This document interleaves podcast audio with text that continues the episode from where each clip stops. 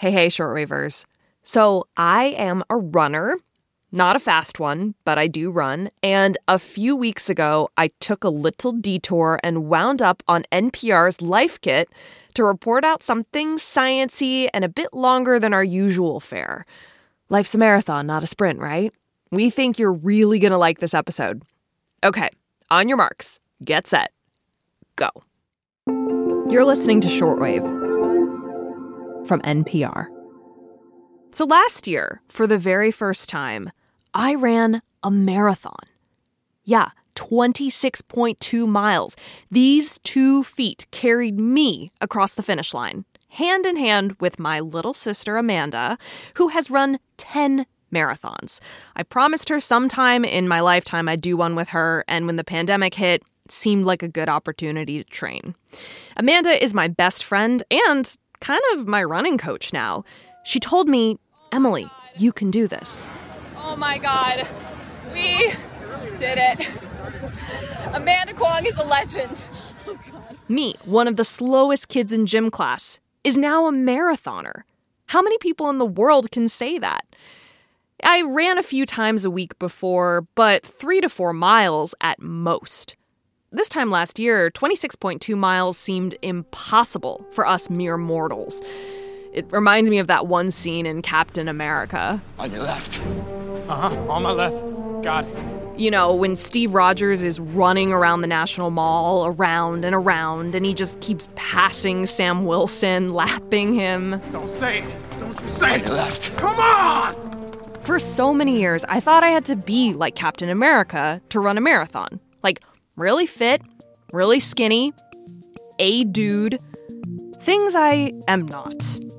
But let me dispel that myth for you real quick. Because on the course at the Baltimore Running Festival, I saw all kinds of people running and wheelchair racing their way through the marathon, putting months of training to the test before cheering crowds and volunteers who were keeping the Gatorade refilled and the oranges replenished. There's something about a marathon, just seeing humanity come together in this powerful way, striving for something physically difficult, but not impossible. You know, I see runners of all body sizes, all ages, all socioeconomic backgrounds running marathons. If you have the will and the ability to train, most people can run a marathon. That is Laura Norris, a certified running coach and athlete with a background in exercise science. Which, as a science journalist and the host of Shortwave, NPR's daily science podcast, makes me trust Laura all the more. She's coached over 200 people, from first time runners to Boston qualifiers to ultra marathoners. And Laura's ethical code is this coach the athlete as a person first, runner second. So I'm never going to be the coach who really pushes an athlete super hard in a single training cycle. Maybe they have a lot of breakthroughs, but then they are burnt out or they're injured or they have low energy availability and overtraining. I never want that to happen to anyone. So, if you have ever had the slightest desire to run a marathon, Laura and I are going to help you out. This episode of Life Kit How to Train for a Marathon. Laura will be our running coach. I'll share what worked for me. And together, we'll help you first time marathoners out there build your mileage and finish your first race injury free with a smile on your face.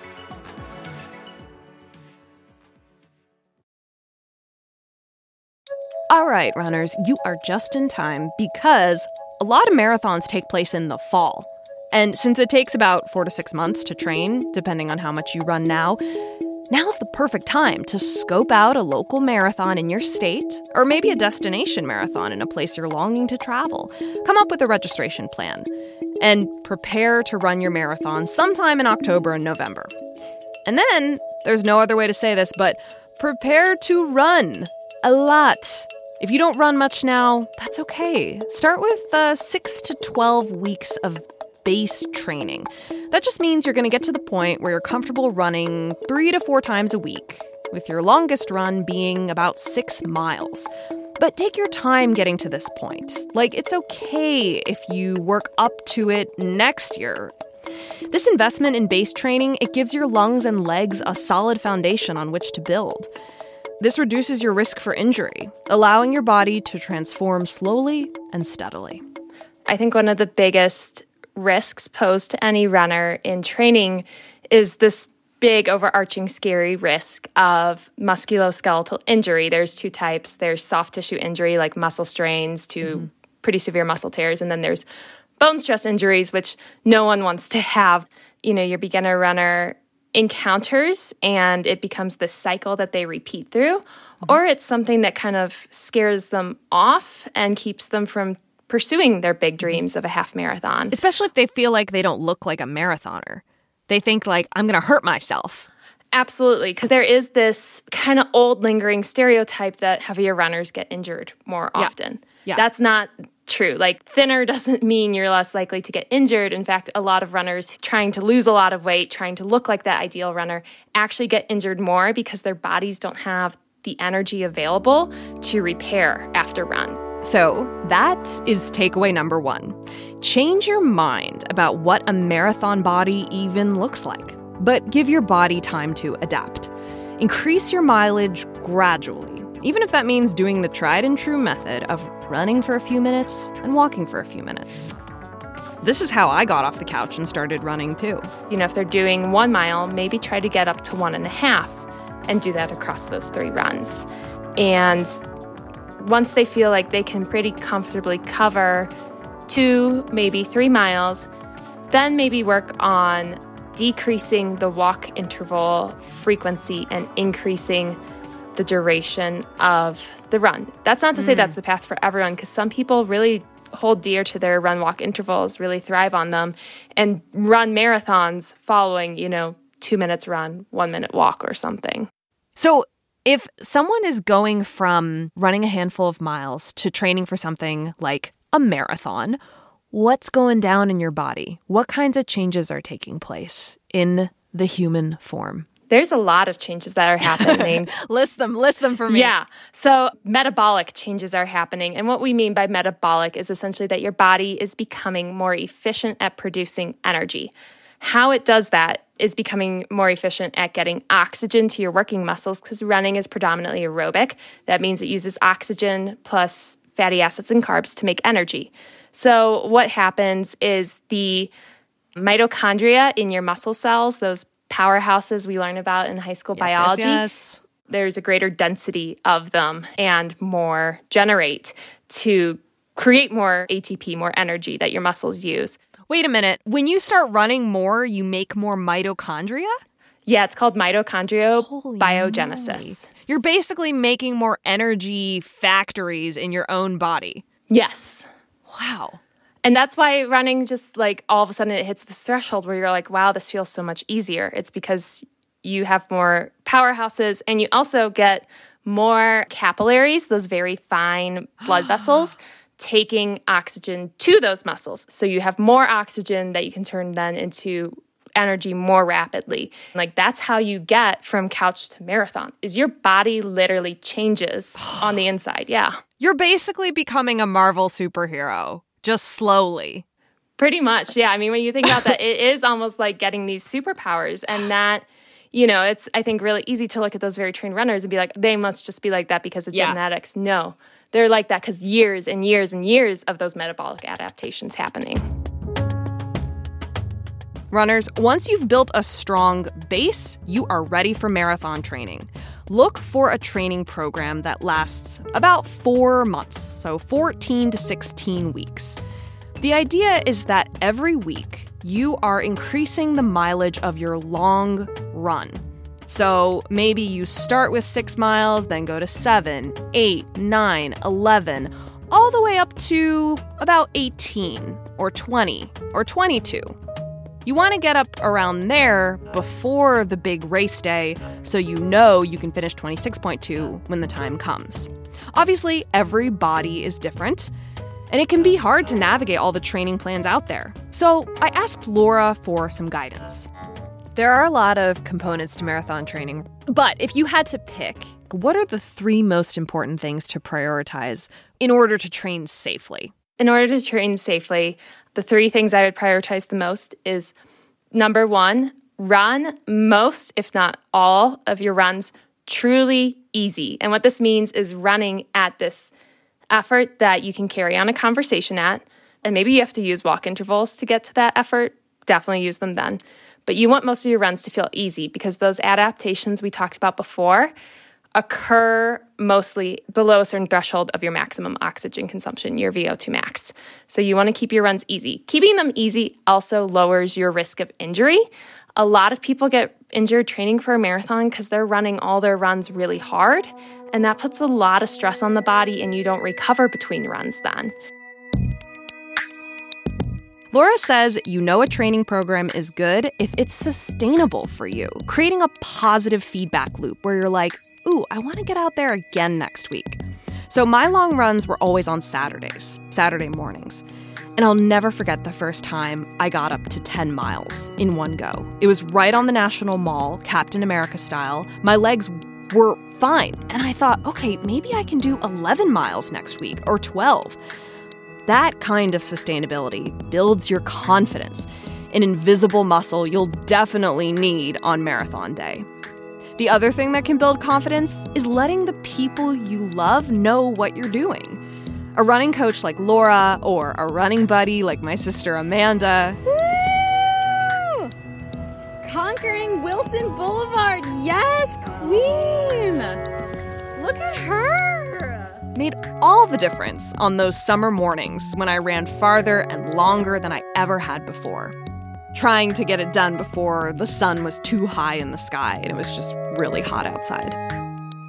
What are the two other most important things you prioritize for training safely? Yes. Uh, the second one, I personally would prioritize. Other coaches may debate me on this, but I believe that the research evidence points this way is strength training. Running is a very highly repetitive motion. And if you have muscle weaknesses, you're going to probably get injured. And a lot of first time marathoners get injured. Strength training helps kind of smooth out biomechanical irregularities, you know, where maybe one side is weaker than the other side. It kind of brings everything into balance mm. and it decreases your energy risk. It also is shown repeatedly by research to improve your running economy, which simply means that you need less oxygen to produce energy at the same pace. So you're running more efficiently. Mm, mm-hmm, mm-hmm. Third most important thing the third biggest priority for marathon training is fueling your body well. We hear about this dreaded wall in the marathon that happens mile 18 to 20 for most people.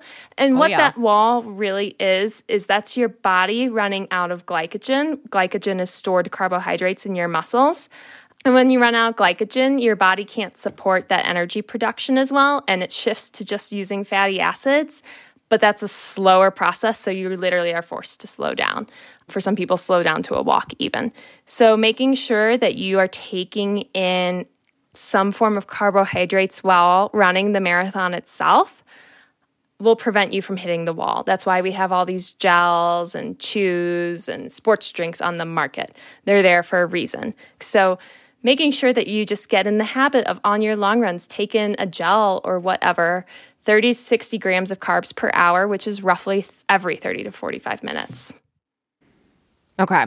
So we got make the majority of your runs easy, strength training, and fueling yourself properly. Let's say you've registered for a marathon. How much time should you plan if you're someone who's never run a marathon? How much time should you plan to train and how many hours per week can you expect to be devoting to this process of transformation? When you register for your marathon and your marathon is six, eight months out, start preparing now. The time to expect really varies, but I would say anticipate probably spending at least six, eight hours per week preparing for your first marathon when you really get into the nitty gritty yeah. training. It might be more if your long runs take you a lot of time, although most long runs really shouldn't be over three and a half to four hours at their peak, even if that means you're only going mm-hmm. 16 mm-hmm. miles. Mm-hmm. Yeah, four hours on your feet is a long time. What I did was I would do a long run on Saturday. And I found that regularity really helpful, just like the predictability of my long run will always be Saturday. Also, because it's Saturday, so you can take all the time you need to do that long run. What's the rule for increasing that mileage every week or weekend to make sure you're not overextending yourself? Yeah, so a generally safe rule for most runners is to build at about 10% per week. I would add a caveat that for some people it actually works really well to build maybe 10 to 15% and then hold it for a week where you don't change it at all the next week and then hmm. build it again. That kind of gives your musculoskeletal system time to adapt. But whether you're building every week or you're building, taking a week to adapt, building, you generally don't want to do much more than 10 to 15% increase per week. Mm-hmm. Let's talk about reducing injury and recovery. What are some things that you really want your athletes to do when they're getting ready for these races? Yes. So, one thing I have all my athletes do, and I would most certainly encourage a novice marathoner to do, is to take at least one day per week, maybe two if you're really injury prone, but one day per week where you are not exercising.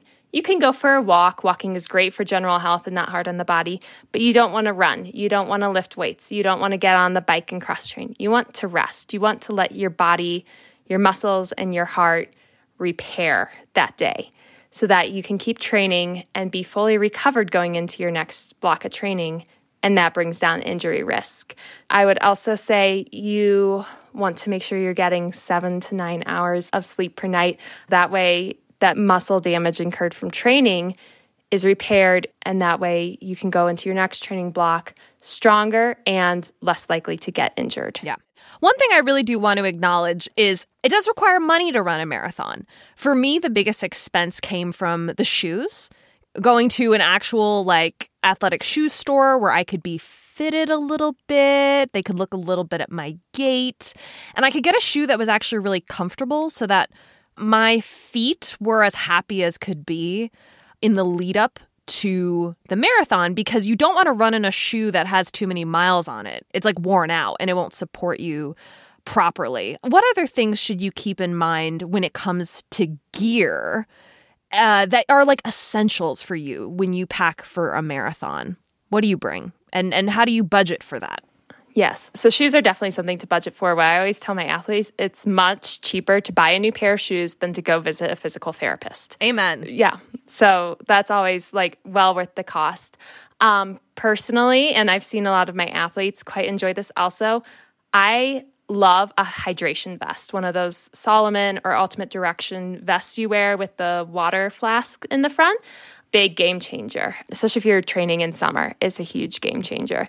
The other thing I would say is a good pair of socks because hmm. no one wants blisters. Blisters are awful, and your shoes aren't going to actually be what makes the difference. It's the socks. So if it's in your budget, get a pair of merino socks or you know at least a pair of running specific socks so that you don't blister you don't have that unpleasant experience and then finally, I would say sunscreen.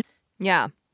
Last thing I want to ask you is just why do a marathon at all? Like, if someone were interested in it, but knowing how much time it takes, how much money it takes, how much energy it takes, that it takes some courage. I actually think it takes a lot of courage. Why do this at all? What would you say to them?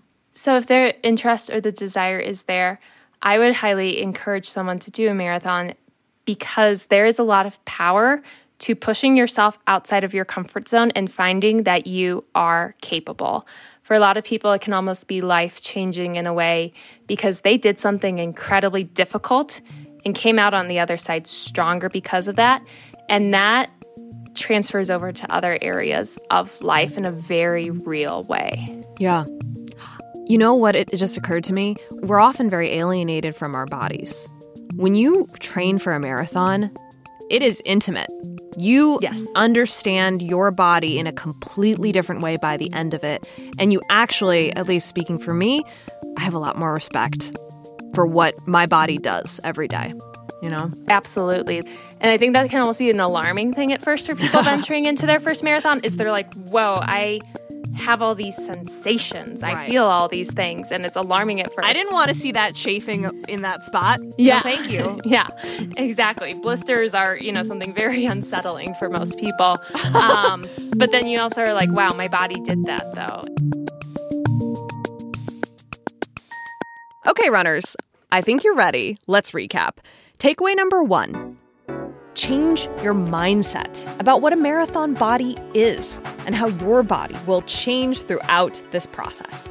Takeaway number two pick out a good training plan. Seriously, look for one where the majority of your runs are at an easy pace, meaning you can carry on a conversation. And build up the mileage of your long run gradually, meaning you're increasing your mileage by no more than 10 to 15% every week. Takeaway number three remember to strength train, it helps you. Takeaway number four fuel and suit up your body properly. Check out gels, chews, and hydropacks. Invest in good shoes and good gear. And our last and final takeaway takeaway number five rest. Get your sleep and definitely take at least a day off from training a week. Give those hardworking muscles a chance to recover. And when race day comes, savor it. Invite your friends and family in person or virtually to cheer you on. A lot of people will bring signs, and my favorite one simply says, Trust your training. Marvel at your strength and your determination as you cross that finish line with your head held high. For more Life Kit, check out our other episodes.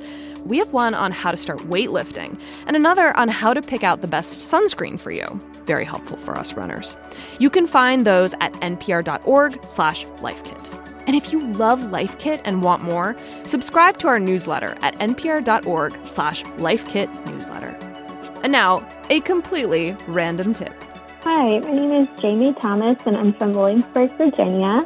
My life kit hack is using uh, older hangers, the clips from them, especially ones that are pants hangers, and removing the clips and using them as tip clips. And it's just a really user friendly, kind of fun, creative way to repurpose old hangers.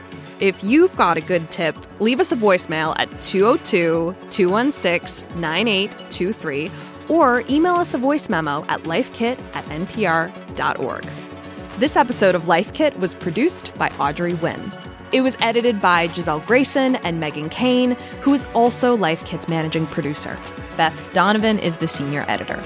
Katherine Cipher and Audrey Nguyen checked the facts. Life Kit's production team includes Andy Tagle and Claire Marie Schneider. Their digital editors are Beck Harlan and Janet Woojeong Lee. Special thanks to Muslima Ali and the entire team at Shortwave, and my sister, Amanda Kwong. You are a running inspiration, and you were totally right. Running a marathon was so worth it. I'm Emily Kwong. Thanks for listening to Life Kit from NPR.